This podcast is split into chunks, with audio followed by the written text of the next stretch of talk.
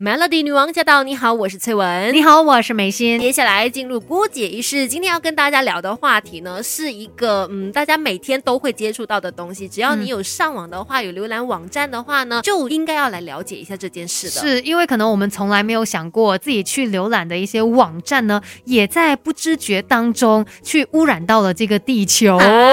为什么呢？是哎，因为它跟这个碳排放量有关系的。其实我们现在的生活，我相信呃，大家都。都是一样的，就是可能每天都要在不同的网站上面去穿梭，嗯，就是看了这个又要看那个找资料啊等等的。而且你会发现现在的网站呢越做越精致，一定要有很多的影片出来啦，很多颜色啊，很丰富的色彩啊，然后设计很精美的。你知道，越是重视视觉这些文案包装的这个网站呢，它就越有可能加剧温室效应。嗯，那在英国那边呢，还有一个专门来检测网站碳排放的一个网站啦。就叫做 Website Carbon Calculator，然后你就可以用这一个网站呢来做出一个统计。那他们有一个计算，就是呃，平均你浏览一个网页，它将会产生一点七六公克，就是 gram 的这个二氧化碳嘛。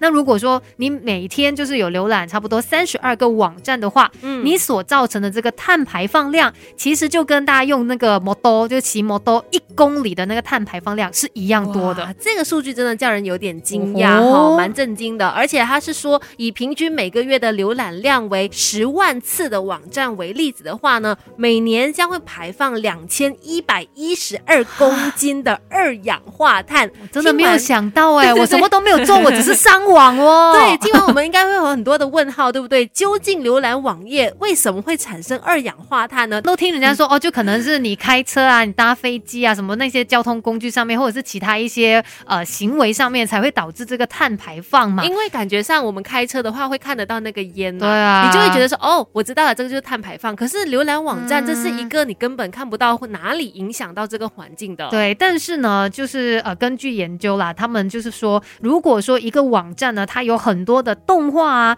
或者是有高画质的这个图片啊，甚至可能它的那个网页是非常复杂等等的这些因素呢，都会导致它的这个网站它是有相当高的一个碳排放量的。这样子解释的话，就稍微。可以理解了，因为当你有很多的影片要播放，然后你的画质是很高的时候呢，就表示说你的电脑甚至你的伺服器、你的 server 要花很多的力气去重现它，也就可能呢会让你的伺服器耗电量增加。嗯，所以呢要降低碳足迹呢，就可以先从这个 server 就是伺服器的管理开始。哦，例如呢有一些呃主打绿色能源主机的伺服器，它就是可以透过再生能源去维持营运。那其中一个例子就是使用这样子。一个绿能主机的伺服器，它可以将超过六十万个网站呢架设在这个伺服器上面，而且降低了将近三倍的伺服器的耗电量。嗯，而且再来看这个网站的呈现上面哦，因为其实可能大家都会觉得说，哎，非常的需要有一些图片啊，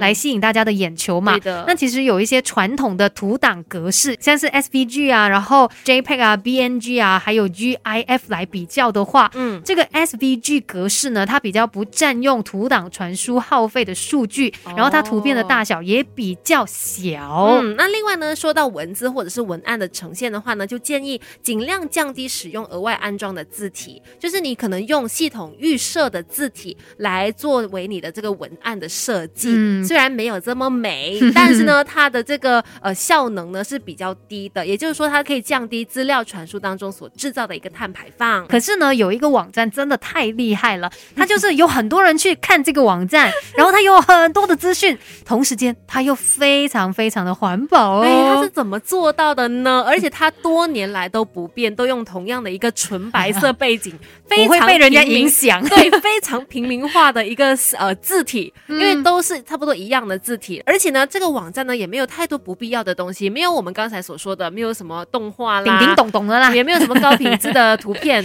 但是呢，它的点阅率非常高，而且它做到了环保。这件事，它就是 Wikipedia，真的从一而终啊！然后你每次有什么想要了解的，可能都会去这个网站上面去找一找资料的。所以，一个好的网站哦，它可能也不需要真的有很多很多附加的图案啊、动画等等哦。嗯嗯重重点就是可能它一目了然，然后嗯你要传达的那个讯息是明确的，基本上它就可以达到它要的一个效果，而且又环保。这是站在环保的角度上来讲啦，Wikipedia 它真的做到呃一个好的网站呈现它所应该做到的东西。而现在呢，也越来越多的一些大的科技公司们，他们也开始加入这个环保的行列了。嗯嗯，即使是像有一些是可能影片的播放平台哦，因为你想看影片播放平台，应该就是会制造很多的碳排放吧。对呀、可是他们也在努力当中，希望可以降低，然后为这个环保也出一份力。甚至一些科技公司，像是这个 Apple 呢，他们也宣布自己的计划，就可能说接下来想要实现零碳排放这样的一个目标。